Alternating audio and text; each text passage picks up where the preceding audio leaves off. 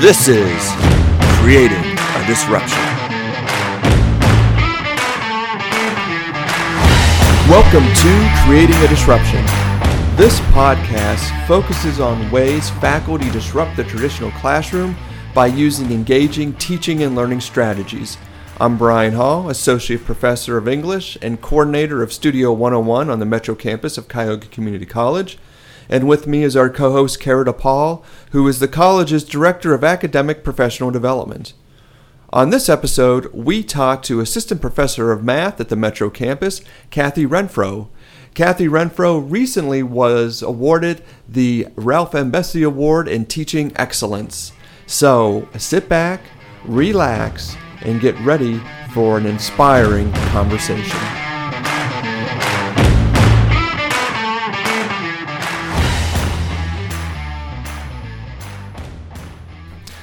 We are here with Professor Renfro. Welcome. Congratulations on winning the Bessie. And I do want to say before we get started that I've always appreciated your energy in the building. So, for those of you who don't know, uh, we are on, in the same building here at the Metro campus, and especially the beginning of the semester, you are always out, always finding students, and then bringing them to Studio 101. And you have no idea how much I appreciate that. So, Aww. thank you so much for being just a constant advocate for the campus and for the college. Thanks, So- Brian. That means a lot to me. I I always thought that, to be honest, that I was always bothering you. That you were like Renfro. I'm trying to plan for my first class. Stop bringing people in here. No, no. But I mean, I come from a long line of uh, like my grandfather was always called grumpy. Okay. Uh, the uh, appearance of being grumpy, but never. So I've Oh, always appreciated it. Thank you, thank you so much. So uh, to begin, uh, to go along with the theme of the podcast, how have you disrupted your class by creating a new assignment or project, using new technology, trying a different approach? Um, why did you make this change? How did it go? Brian, thanks for that question. I think it's a good question, but I'll, I'll tell you honestly, as I listen to so many of the other podcasts and I think of what people have done to disrupt their classroom, I think, wow, I haven't, I haven't really done any of that. Um, but I think what I've done has probably been more life disruptive and individually disruptive to my students as opposed to in the classroom. So the biggest change I've made recently is I've required office hours for all my online students. So instead of just saying, "Here I am, if you have any questions, reach out and let me know." You know, I found that students like the rest of us, they don't know what they don't know. Mm-hmm. And so by me requiring them to come in and do a check-in during that first 2 weeks, it's really kind of opened the door for communication, opened the door for them to know where I am, who I am, really what my personality is, something that I can't get across as easily in an email. And it's opened the door to invite them to come back. So I'm, I'm not going to lie, it's made my life a little crazy. And so I always have to try to figure out how to tweak that to find balance in my life. But it's a practice I don't ever plan to change because of the results, at least I've seen from it. Did you make that change this semester or something that you've been doing for a number of uh, semesters now? Well, that's a good question. For sure, it's been a number of semesters. I, I think I did it after my first semester. No, I I taught an online class for the first time in my life, fall of 2019. How fortuitous! Wow. Because spring of 2020, we we Yeah. went. Sorry, you know I'm going to tear up in this. Okay, um, and so I'm grateful that I had that opportunity. But really, like everyone else, I was just swimming in the Yeah. spring of 2020 just to hang on to students. So I think when we when we got to a point where we were able to breathe through the pandemic, and I thought, what can I do to really design something different that will impact my classes. I I did a lot of looking at what everyone else was doing and to be honest feeling like I don't measure up. I can't do that. I can't do this. I'm not good in that area. And I said, "Well, well what is my strength really as an instructor?"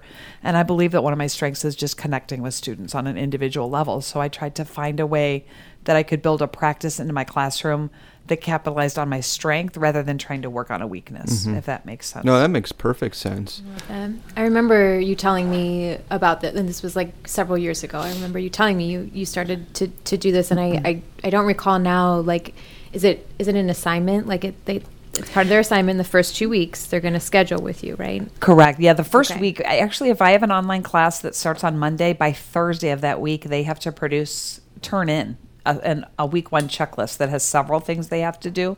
And one of those is scheduling that appointment with me to be done during week two, but they schedule it by Thursday so that if Yeah. they haven't done it, I know there's a person. That's hilarious. For those of you not in the studio, Professor Hall did just bring a box of tissue. I appreciate that. No problem. It's an absolute essential with Yeah.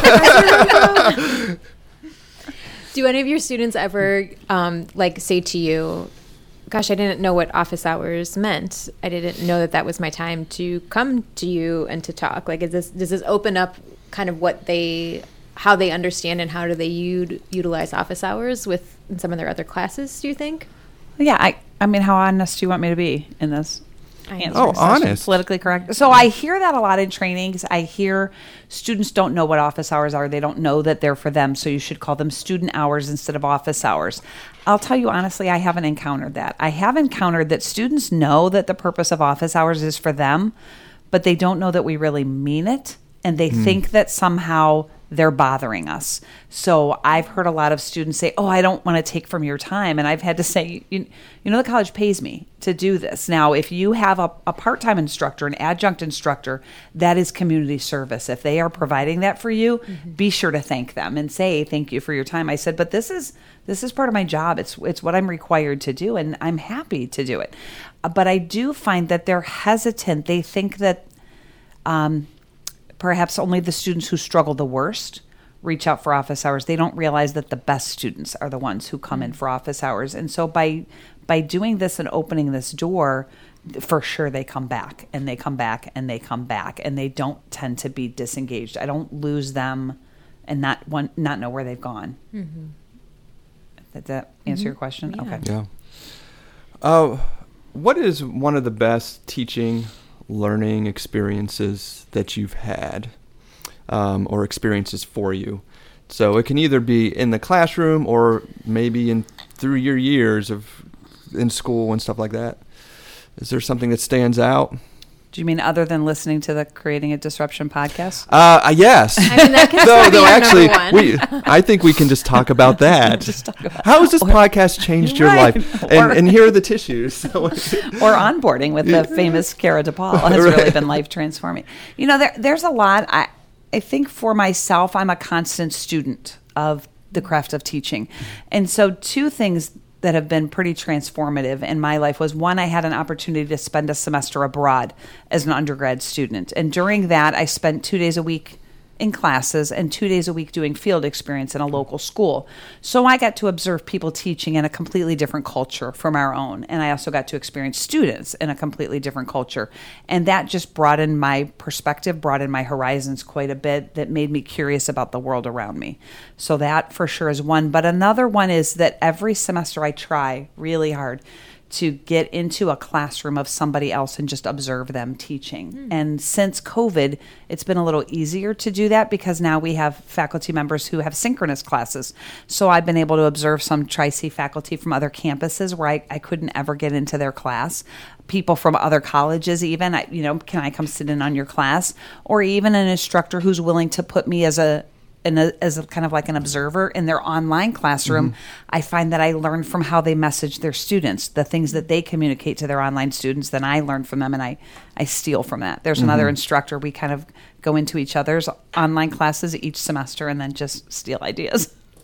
I love that. That's so smart. I mean, because it's one of the things, and I we've talked about it on the podcast a few times. Is sometimes it's just it's so siloed what we're doing in the classroom that we have no idea. Like, what other sort of profession can you just sort of go into a room, close the door, and then nobody really has any idea what you're doing? And you're doing, and we talked about this before uh, we started recording.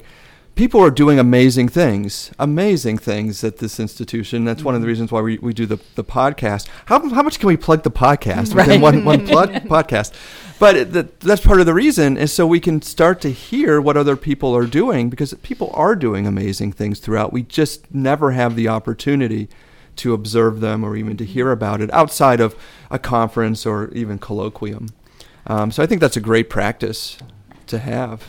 You know, this reminds me. Um, a, a couple weeks ago, Kathy had reached out to me, and, and you you shared that you were you had worked with our like instructional design team and they made you like an avatar or an emoji or I don't know what it's called, but like uh, what is that called? Like an avatar, an avatar. of you, right? And then you were doing videos like weekly instead of just posting your announcement, your weekly announcement in Blackboard, you made a video of yourself as, as this avatar and you know, as, as a way to to um, engage the students. And so I'm, I'm interested. Like I was like, that's so great that you just randomly reached out to me and told me that that's what you were doing and that you shared that with me. And I was like, God, that's that's kind of brilliant. I would like to. I would like an avatar of my, myself. But I'm curious to know, like, how is it going? Like, did did it work? Do you feel like the students engaged more or less? Right. Okay. So first we have to dial back. It is a brilliant idea, but none of it was mine. So Okay. um, I had another. Am I allowed to name drop here? Oh, abso- So, okay. absolutely. So Dr. Rossman, who's another math faculty, I think had to be out for some period of time for something, and I think I was subbing her class or assisting with an online class. So I was in her online class and I saw her announcements, and I went. Well, that's cool. How did you do that? And then I talked to her, and she spent hours. Like she loves to to do all that kind of stuff. And I thought, yeah, I'm not. That's not my wheelhouse. I'm going to have to let that go. And then I saw that Heather Manduhano Young does a a workshop, a Bitmoji workshop. Mm-hmm. So I went to the workshop face to face. Thank you for doing a face to face workshop because some of us really need that human in front of us. And I learned how to create a Bitmoji, which others can probably just Google search and figure it out on their own. But I literally needed Heather to teach me how to do that. And then I had to have her help create my Bitmoji because I couldn't even tell what I looked like to make it. And then our instructional design team the I'm so sorry I don't remember all the names of the support specialists, but Abby, who's here at the Metro campus, made some backgrounds for me to be able to do that. Then I couldn't even figure out how to get my emoji into the background, and so Becky Wiggins said, "Oh, I love to do that kind of stuff," and so she just made it all for me. Then all I have to do is change the text. So how's it going? Honestly, I I don't know that it makes a difference for my students. I'll be honest; they just think I'm a few fries short of a happy meal, but it brings me joy. And sometimes in this profession, if you can bring yourself some Right. joy, then that makes Right. you a better teacher for the students. I, I don't know. I'll I'll find out when I read their midterm reflections they just submitted this week. And they're getting a Happy Meal out of the deal, so I feel like that's you know that counts. They're getting something. I'm not really sure. I don't know if they're reading my announcements more or not. I, I couldn't tell you. Yeah. But I love that this is something that exactly what you were talking about. Like you went in, you witnessed, you observed, you you know looked at what your your colleagues were doing, and from that like sparked it, and you went out and found out how to how to make it happen, or the people that could help make it happen. Right. So I love Yes. that. We call that the case method of pedagogy. Have you heard of the case method? I have not. No. Copy and share everything. There you go. Okay. That's, that's my motto. I have heard of um, like when you do that at Tri C, you it's called steal it and teal it. so love that. Steal You it know, and I yeah, have you not- put the I have not Tri-C- I'm heard writing that, that. down. Yeah. I need to take that note. Yeah, Steal it You and can add it. that to you know, Is that case is that an study and- administrative onboarding? I'm not um, sure where I heard that from, but you know, you hear great ideas and Yeah. you might just want to adapt Steal it, it and, and teal it. put a little teal on it and it'll work. Oh, that's wonderful. Yeah. Uh, what is the best teaching advice that you received?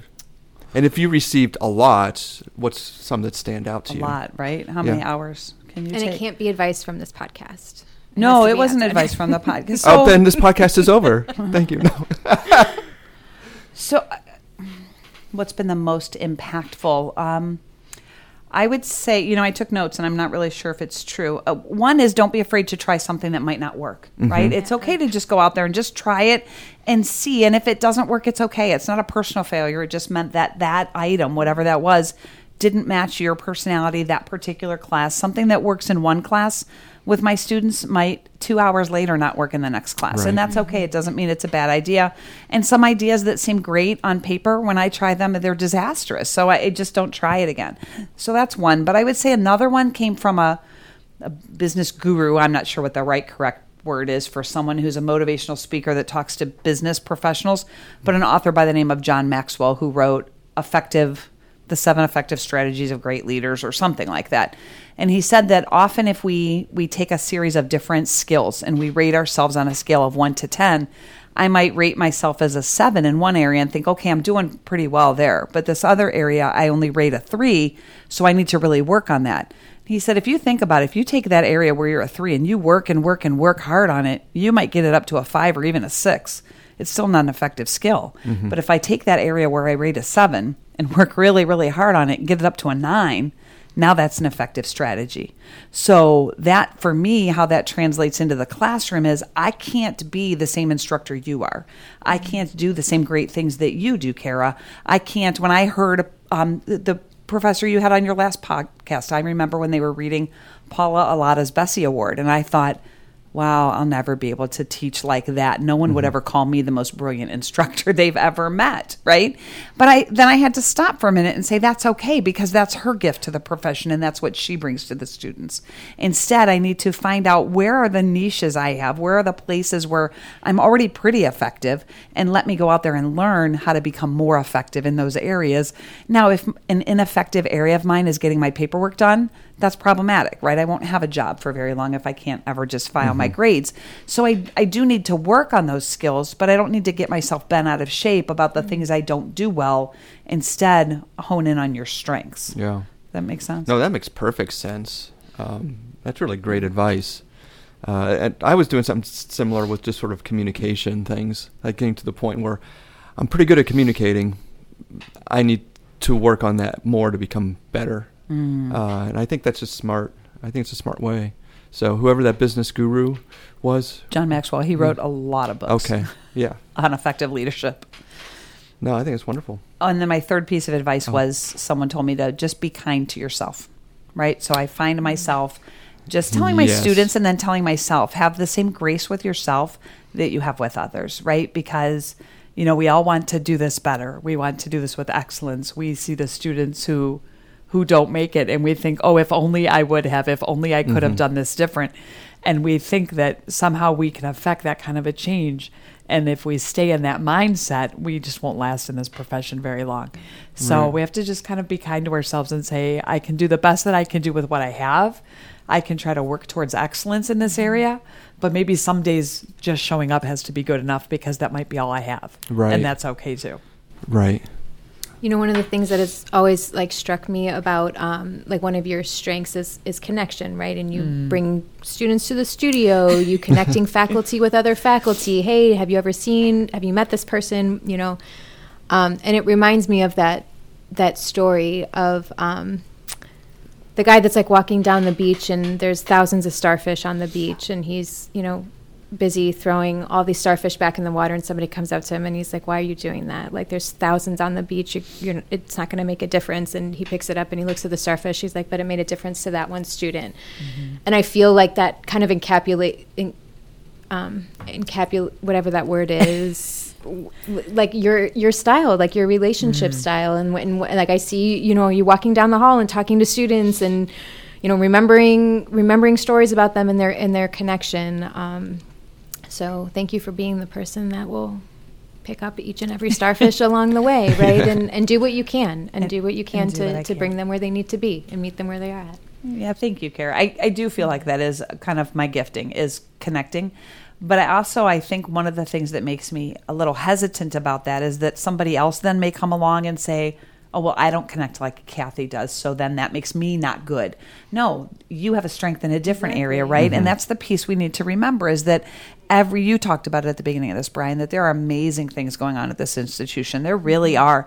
Um, we just have to make sure that we don't somehow turn that into uh, measuring ourselves as a, Right. an effective educator by the standard of what somebody else does because somebody else is operating within their giftedness right and so sometimes we can measure ourselves and think that we're less than and so that causes us to take a step back and to not engage at all instead of saying you know i was hired for a reason and i, think I, if i can digress you said well get off topic Yeah. when I, I was hired here, I was very real in my interview and almost to the point where they didn't know what to do with me, really, I think, in that space.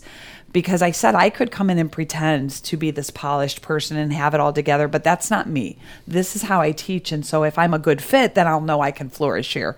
Right. And then so when I came, there were certain things I wanted to do, and a, a particular individual who was um, employed here at the time kept telling me, "You can't do that. You can't do that. No, you can't do that here."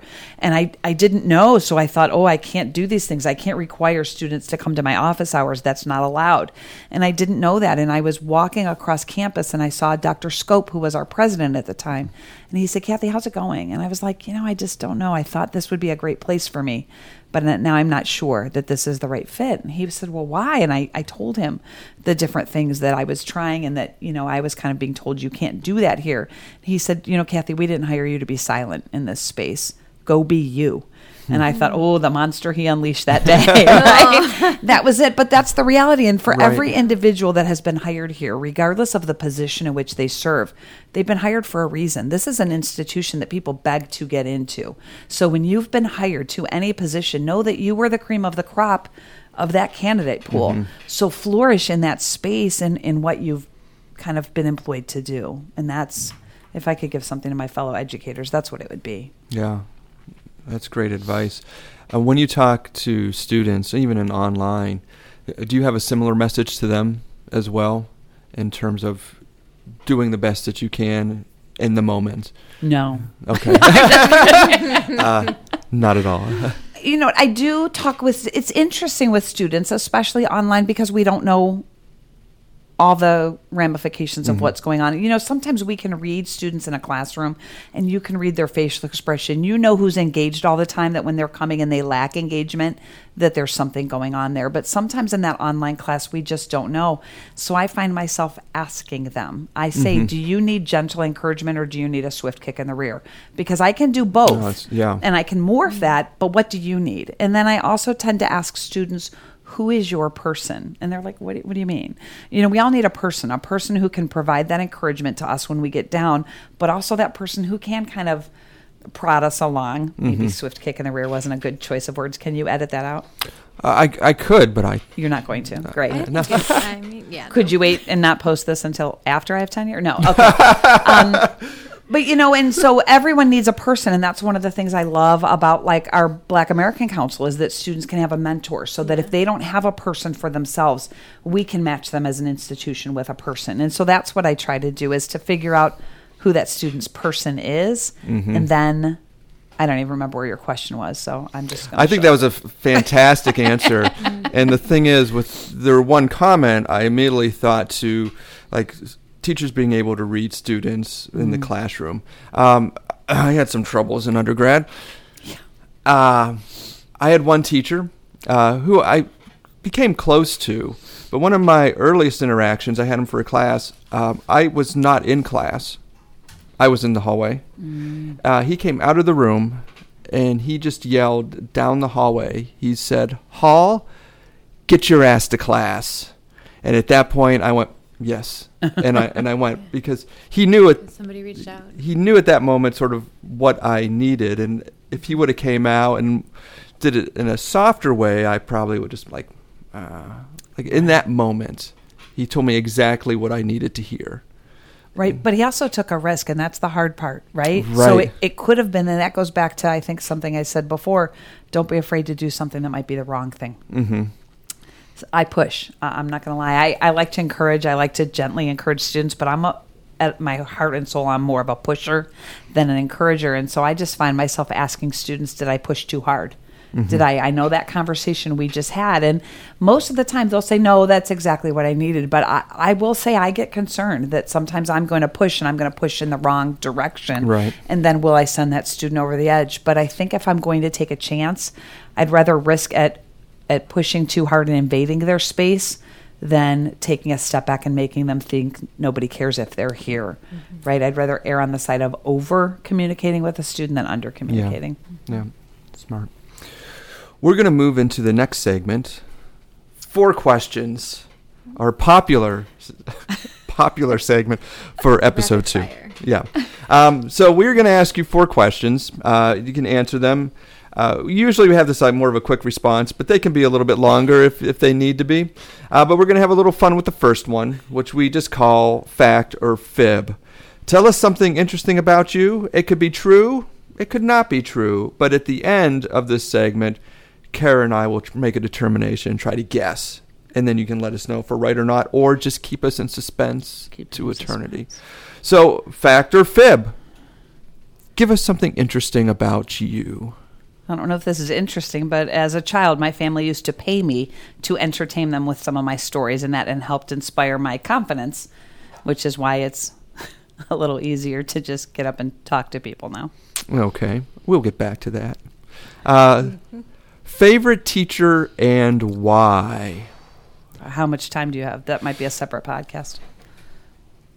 We're good for another three hours. Three so hours. so. I mean, to be honest, it's it's not just one. I can't think of one teacher that stands out, but I can think of of many people, many educational professionals, not just teachers, but people that have I've crossed with in education who have impacted my life in profound ways. And actually, a practice I've gotten into in the past couple of years is I try once a year because that's all I can keep up with. Once a year, I try to search my memory to find somebody who was impactful in my journey and to reach back to them and to thank them for what they did for me, but to then also share with them, here's how I'm paying that forward. So I want you to know that what you implanted in me is now going to my students. So some of those that come to mind will be my um, at a, an instructor in high school who when i was senior year in my math class i was falling asleep in his class all the time. And instead of just berating me for falling asleep he pulled me aside and asked me why because he noticed that wasn't typical practice. I was working you know eight hours a day five days a week full time and then trying to go to high school to make money for college.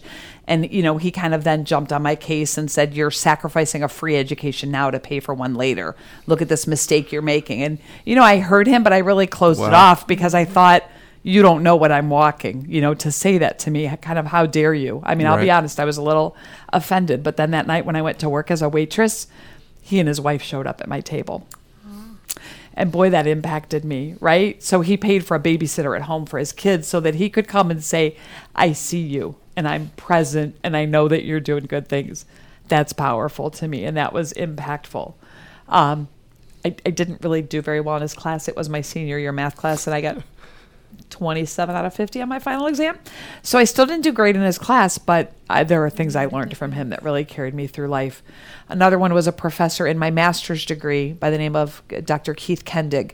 And it was the first time I went into a math class and I felt like I actually knew and understood and had any sense of intelligence to me. I would say all the way through my undergrad, I struggled.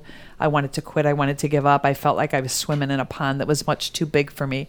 And this man just taught in a way that unlocked my mind. And I thought, oh, you mean all this time it hasn't been that I've been stupid? It's just been that the way I learned was different than how I was being taught. And so that empowered me as an individual, but also that empowered me as an educator to say, you know, there's a lot inside of my students and it really is on me as much as I can without sending myself over the edge to try to to teach in a way that impacts them. And then one was my uh, my freshman English class in college. I every paper we wrote was graded either pass or no pass and your entire grade freshman english was based on an essay you wrote for a final exam that was graded by someone who was not your instructor so hmm. everything you did prior to that was to get you ready for that final paper. And so the very first paper I wrote in Rob Jackson's English class, I turned it in and you know, I was a pretty good writer. I placed into honors English. I was much better in English than I was in math, but I got my first paper back and it said NP and no pass. And mm-hmm. being the snot nosed student I was, I went up to him and thought, I've never no passed a paper in my entire life. This paper was good. And he said, Well, welcome to the real world, honey. And that was his response to me, right? He looked at me and he said, I already knew you could write. That's how you tested into my class. You wouldn't be in my class if you couldn't write. He said, Tell me this. When did you start that paper? I said, It doesn't matter when I started the paper. It was done. It was turned in on time. It deserved a passing grade. You know it was a good paper. He said, You started that the night before it was due, didn't you? It doesn't matter. And I fought with him and he said, my job is to turn you into a writer. I want to make you an excellent communicator. And in order for you to do that, you need to put some effort into this class. Don't ever start a paper for my class the night before again. Whew. Can you imagine saying that to one of your students today, No, Brian? no. but I will say Talk about taking a chance, though. taking a chance and it was profound because he taught me a lot and now i look at you know no matter what career you enter into how much do we have to write now you know at that time we didn't have internet we didn't have email most communication was verbal but boy today i have to write all the time and i'm so grateful for that lesson Yeah. so yeah the hard things and the the helpful things were Right. profound Uh, most embarrassing moment in the classroom. If you have one. I, you know, I don't, I don't really easily get embarrassed. I can't, Oh. I can't think of a time. You know, I have all the teacher horror dreams before the semester Yeah. starts. So I always dream I'm like, you know, standing in front of a class, not prepared, don't have my notes. But when it actually happens in a classroom, I don't get embarrassed. I will say there was a time that was probably the most humbling in a classroom. Okay. And I, I taught high school um, back at a local school district, and there was a, you know, guy that I saw that kind of had a lot of potential, but he just wasn't applying himself, not doing anything. And I, you know, I hadn't been a parent yet, so I didn't really understand the profound impact of my words on younger generation. Um, not that you don't have to have a parent to get that, but I I've learned that more as being a parent and um, teaching longer. I was young in my teaching career, and I thought I'll motivate him the same way people motivate me. And you know, I had a one-on-one conversation with him and said, you know, sir, if you if something doesn't change in your behavior, like you're going to amount to nothing. And he paused and he looked at me and he said, "You're not ever the person who's supposed to say that to me." He said, "You're the one who's supposed to encourage me and build me up and tell me that I can be something more than what I am." Oh, Yeah. what a stab at the heart, but what a profound lesson. And I'm thankful for that young man speaking those bold words to Yeah. me, right? Because I really learned from that. He was right. He was right. I'd like to say that I get it right now all the time, but I don't. Right. But every time I get it wrong, I still hear his words in my head saying, you know, the power of the tongue is really a pretty powerful one. Mm-hmm. The last question Did you find teaching or did teaching find you? Meaning, were you always out to be a teacher or did something happen where you went, I need to be a teacher? No, I wanted to be a flight attendant. I thought that Really? would be really fun. Coffee, tea, fly all over the world. And my father said, no, you may not do that. um, so I think, you know, I, I kind of grew up in a, in a time when school was a, a really helpful respite for me in my life and just some things that were going on. And there were some coaches, especially, and some other class advisors who had a profound impact on my life. So I thought I wanted to be able to be that for somebody else. I wanted to be able to give back. So in order to be a coach or be a, an advisor, I had to be a teacher. I thought, well, I'll go teach something. What am I good at? So hmm. I'll go teach English or teach history. And I'm thankful for a guidance counselor who pulled me aside and said, no, you, you can't do that because there are no jobs out there at that time. In the mid 80s, there were absolutely no positions in high schools to teach math or English. And so they gave me a choice of three topics. I could either choose science, foreign language, or mathematics. And science was definitely not a strength of mine. I'd been kicked out of chemistry class in high school. Um, foreign language, I loved my Spanish teacher, loved my Spanish class, but I didn't understand enough about probability to know that every high school would employ one Spanish teacher and multiple math teachers. So my chances of getting a job were probably slimmer. So by default, I said, well, maybe I'll consider math, but I really wasn't very good in math. So then, senior year in English in math class, you know, that class I was falling asleep in. I asked questions all the time because I always was the person who didn't understand. And there were three gentlemen in that class that believed that they were like God's gift to intelligence. I don't know if you've met people like this mm. before, but they did. And they frequently let me know that I was wasting time with all of my stupid questions. And they created a computer program simulation that unbeknownst to me that they shared with the parents at open house to simulate see this was back in the dark ages when i was in school it was simulating what computers could do in the classroom. So they presented a program to all the parents including my parent of uh, an algorithm that showed how much class time i wasted with my stupid questions and they looked at me and they were like, "What? Look at Kara, boy! If you could see Kara's mouth drop open, right?"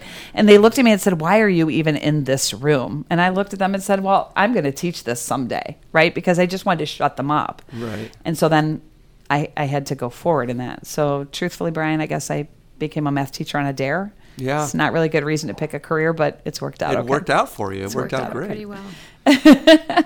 Kara, going back to the first one, fact or fib? Okay, so Family I, paid you to tell stories. Was to, that to talk basically to just talk, entertain them with my okay, conversation. so I feel like this is totally a fact that you would entertain people with all your stories, mm-hmm. 100 percent. I agree. Is there a little bit of a fib that they paid you to do this, or did they actually? See, that's what I was pay you? thinking. I mean, They wanted you to talk because you're an excellent storyteller. I know. But I'm not sure about the the mm. money. So I'm going to say part fact, part fib. yeah, yeah. I'll second that. Yeah. So it is it is true that it was part fact and part fib. My family did used to pay me, but they used to pay me to shut up. Oh no. not to talk. No, they did, they did.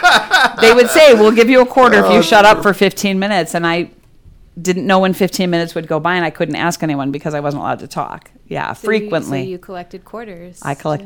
Uh, no, because I didn't shut up. Oh, Didn't- right? wow. Yeah. Interesting. You stumped us. yeah. That was That great. was- Uh, Kathy, thank you so much for spending some time with us today. Uh, you had so many wise words, so Mm-hmm. Uh, I can see why you connect with students, Mm. and you are such a great ambassador for the college, especially the campus. Even more especially for MLA, since you're hanging around through here. Um, so again, thank you so much, and I really wish you the best for the rest of this semester and your time here at Tri C, which I hope will be a while. a long time. A I long time. a long time until I can't get out of my car anymore. Thank you, Brian. It's really a joy to be here, and I, I love this place. I, uh, you know, I was a teacher for a long time in a lot of different capacities, but I tell my former colleagues all the time I've learned more in my four years at Tri C that I learned in all of my years combined because this place is filled with amazing, amazing people, and I'm just grateful that they let me learn from them. Really, because I, I, I, I can't even begin to tell you how transformed I've become in this place, and I'm still becoming. Right? I You're hope only four continues. years in. You have several more years to go.